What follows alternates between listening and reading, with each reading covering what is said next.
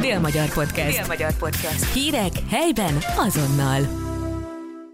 Üdvözlöm Önöket a Dél-Magyar Podcast legfrissebb adásában. Én Hornyik Anna Viola, rádiószerkesztő vagyok.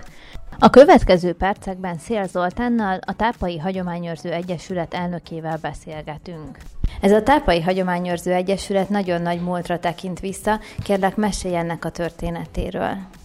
Tulajdonképpen 1934-ben nyúlik vissza a Hagyományőrző Egyesületnek a története. Annak idején a bokréta, a gyöngyös bokréta mozgalom indult, és 34-ben alakult meg itt tápén is a gyöngyös bokréta, és tulajdonképpen megszakítás nélkül különböző átalakulásokon keresztül jutottunk el napjainkba a Hagyományőrző Egyesületig, akik viszik ezt a múltat magukkal. Mi a célja a Hagyományőrző Egyesületnek?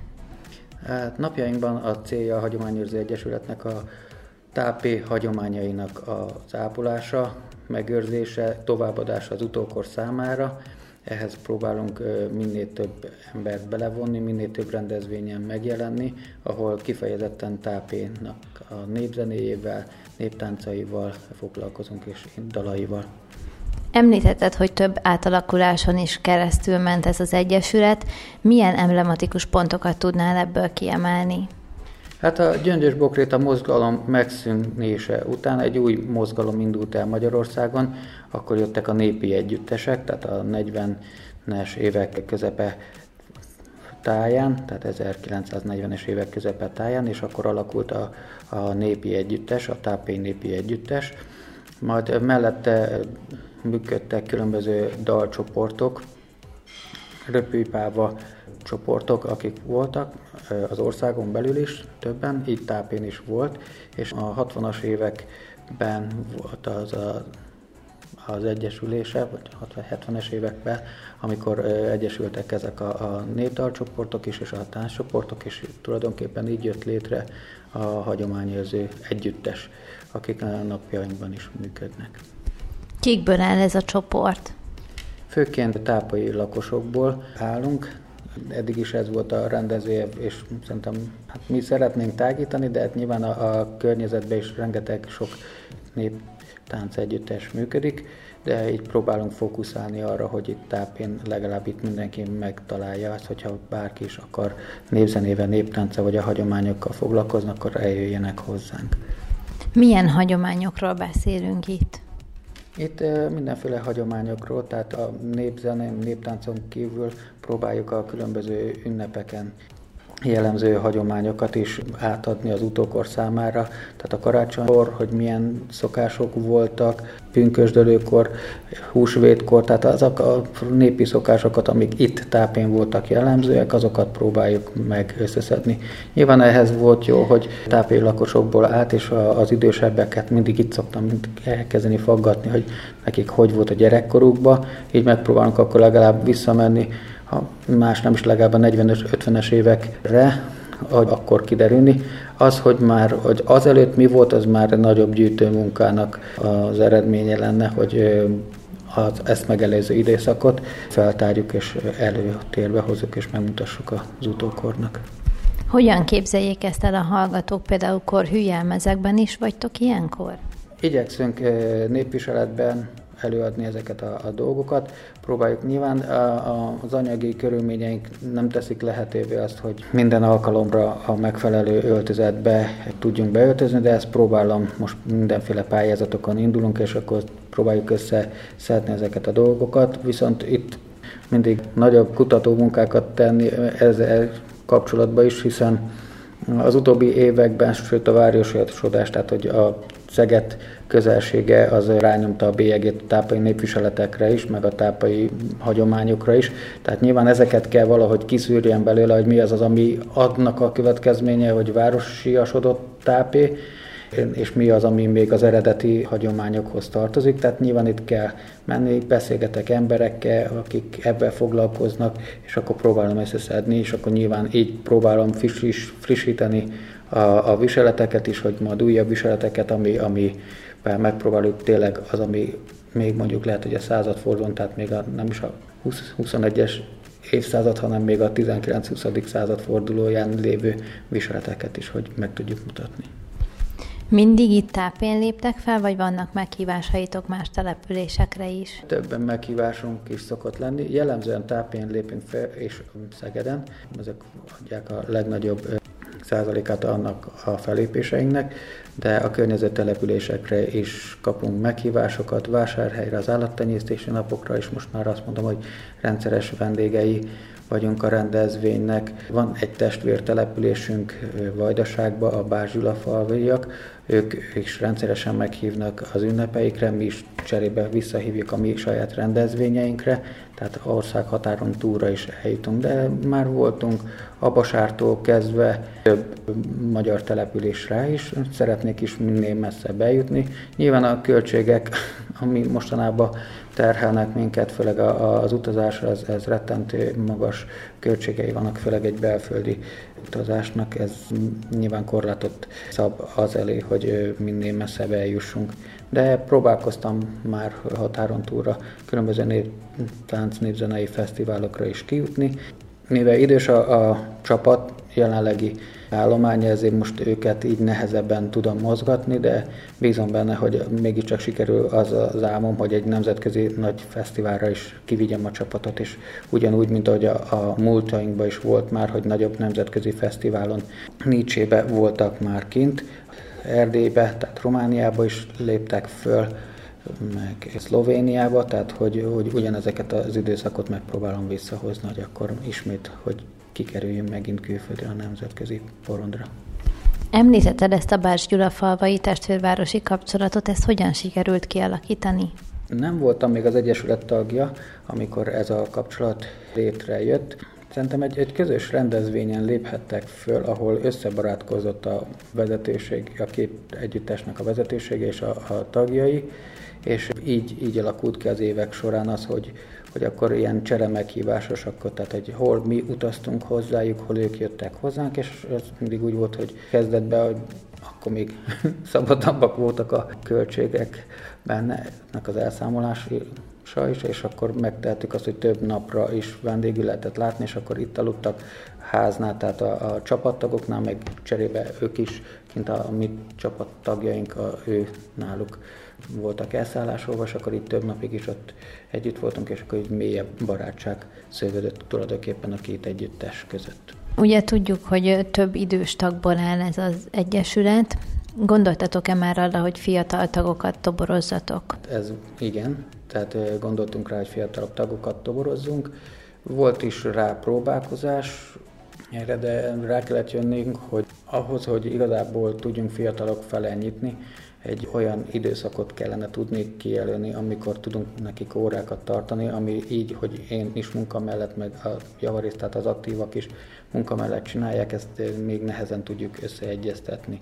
Emiatt mi jelenleg most nincsenek fiatalabbak, tehát majd nem mi vagyunk a legfiatalabbak a párommal, a csoportban, és mi is már lassan 50 évesek leszünk, tehát, de cél az, hogy egy, egy új csoportot is nyissak, és kifejezetten egy fiatalabbokba álló csoportot, mert arra már rá kellett jöjjek, hogy a kettő korosztályt, vagy három, négy, öt korosztályt, mert nálunk is azért más, mert több korosztály van egybe.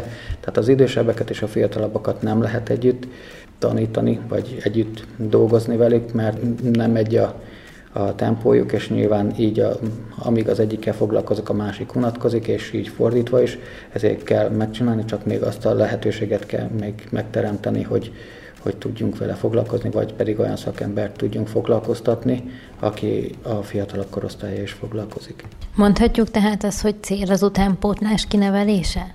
Természetesen ez továbbra is cél, hiszen a, akkor marad csak fent Hagyományőrző Egyesület is, hogyha sikerül neki megfiatalodnia, megújulnia, és úgy ez, ez továbbra is cél. Milyen jövőbeni programokat terveztek, gondolok itt akár a közeljövőre is? Hát a közeljövőben van egy nagyon emblematikus ünnepe tápénak, a búcsú, ami egy egyházi ünnep alapjába véve. Erre az egyházi ünnepre még a 70-es években már hozzá csatlakozott a folklór, amíg megjelent, és itt tápén ennek nagyon nagy hagyományai vannak. Itt rengeteg néptánc csoport jönnek el, mutatkoznak be a közönségnek, és hagyományos a menettánc is, ami kíséri ezt a rendezvényt. Ekkor a Tápé főutcáján énekelve, zenélve fölvonulnak a csoportok, kitáncolják magukat egészen a búcsútérig, és a búcsútéren ott pedig mindegyik csoport egy bemutatkozó műsorra kedveskedik a kilátogató közönségnek. Ezen túl számíthatnak-e még valamilyen előadásra az érdeklődők? Minden évben szokott lenni a karácsonyi ünnepség itt a, a művelődési házba, amikor készülünk mi is az együttes egy valamilyen hagyományt bemutatni, egy karácsonyi hagyományt, akkor is meg szoktunk jelenni és akkor utána a következő évben már átmegyünk, akkor kezdődnek a, a szokásos programjaink, a telet sose szeretnénk, hogy örökre itt maradjon, tehát mindig van egy rendezvényünk, amikor azt a telet elűzzük, egy télűző rendezvény, van ilyenkor jelmezes felvonulás, zenés, hangoskodós felvonulás van Tápé főutcáján, hogy elűzzük a telet, és természetesen utána egy kiszabál végetéssel a rossz gondolatokat is, és minden káros dolgoktól mentesülve lépünk be a tavaszba, amit már nagyon várunk. Ami nagy rendezvény szokott még lenni minden évben, az pedig a, a Tarhonya Fesztivál. Ez is most már hagyományosnak mondható. A jövőre lesz a 20.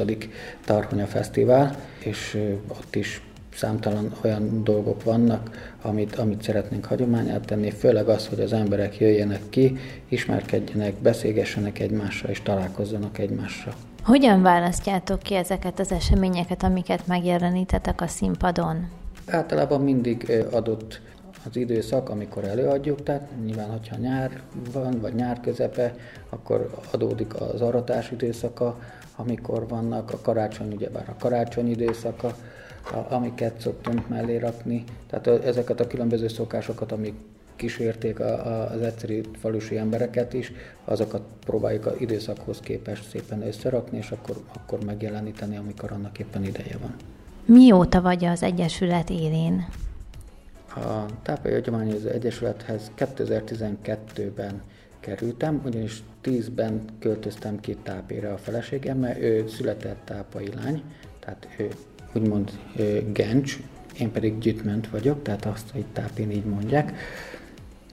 És 12-ben kezdtem el tulajdonképpen a néptánca is, népzenével is foglalkozni, hiszen minden az volt, hogy minden ott kezdődött. Mert amikor kiköltöztünk, azon gondolkoztam, kint vagyunk egy ilyen településen, ami, aminek ekkora múltja van, és az ember, emberre úgy, úgy ráül ez, hogy, hogy, hogy egy olyan, olyan településen lakik, ami ekkora nagy múlttal rendelkezik, és, és úgy, úgy érzi azt, hogy, hogy szeretne, hogy, hogy, hogy részese lenni ennek a, a múltnak, ennek a hagyománynak, és tulajdonképpen gondolkoztam, hogy hogy is lehetne. Én fiatal koromban gitároztam, zenéltem, tehát akkor kitaláltam, hogy jó, hát akkor megtanulok citerázni, és akkor szépen itt citerázgatok majd itt tápén, és így, apósom mutatott be az együttesnek. Apósom korábban még fiatal korába, katona korába került ide tápéra, és ő táncolt a, a népi együttesbe, tehát a tápé népi együttesbe. Így neki megmaradtak ezek az ismerettségei, és így bemutatott az együttesnek, hogy akkor szeretnék akkor én citerázni, de az egészből az lett, hogy akkor jött a, a feleségem is, és akkor, ő, akkor már nem csak citerázni, akkor elkezdtünk tanulni táncolni, ő mondjuk tanult gyerekkorában néptáncot, nekem teljesen újdonság volt, a néptánc is, meg a népzene is ilyen szinten, és akkor így, így elkezdődtek, hogy akkor jártunk, tanulgattuk, akkor fellépésekre is eljártunk, akkor felléptünk mi is, belekerültünk a csoportba, és egyszer csak észrevettem, hogy én vagyok az együttesnek a vezetője. ilyen, ilyen, ilyen hihetetlen volt. Először megválasztottak, hogy a, a vezetőségbe bekerültem, hogy akkor én is, hogy, hogy fiatalabb, hogy valamit hozzá tudok tenni a műsorhoz, és akkor egyszer csak megválasztottak, hogy akkor vezessen már őket, hogy, hogy annak azt szeretnék. Hogyan értékeled ezt az időszakot visszamenőleg, mióta vezeted az Egyesületet? Voltak nehezítő tények is, meg nehezítő események is ebbe az időszakba, hiszen 2017 óta vettem át az együttesnek a vezetését.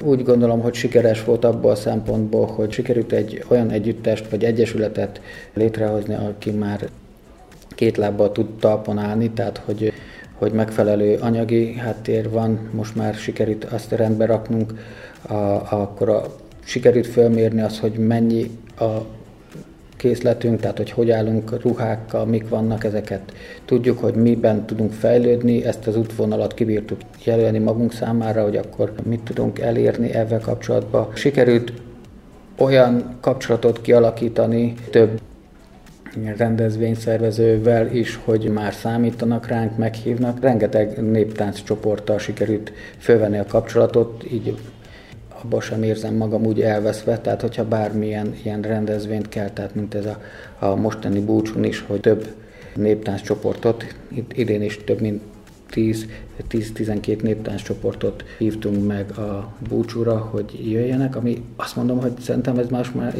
igazi nagy fesztivál, tehát egy néptánc fesztivál, és erre azért büszke vagyok, hogy ezt azért sikerült elérni. Ha már említed, hogy mire vagy a legbüszkébb, akkor mi az a legnagyobb siker, amit véleményed szerint elértél az Egyesület keretein belül? Nekem a legnagyobb siker az volt, mikor sikerült az együttesnek bebizonyítani, hogy tudnak egy, egy egész estés produkciót összerakni. Tehát ők abban nőttek fő, vagy abban voltak el, hogy ilyen 4-5 perces blokkokat így énekelnek egyet, egy csokrot elénekelnek, vagy eltáncolnak egyet, és akkor, hogy, hogy nekik ebbe a, ki is merült a tudásuk, és utána több alkalommal is sikerült megmutatni nekik, hogy egy 70 perc, másfél órás, közel két óra hosszás volt a gálánk, ami a születésnapi gálánk volt, hogy ezt is meg tudjuk valósítani, és önállóan képesek vagyunk erre, hogy, hogy, hogy a, betöltsük a nézőteret, és, és tényleg egy olyan műsorral lépjünk elő, ami, ami elismerésre ad okot. Ez volt a Dél-Magyar Podcast legújabb adása, Hornyik Anna Viola beszélgetett. Dél-Magyar Podcast. Dél-Magyar Podcast. Hírek helyben azonnal.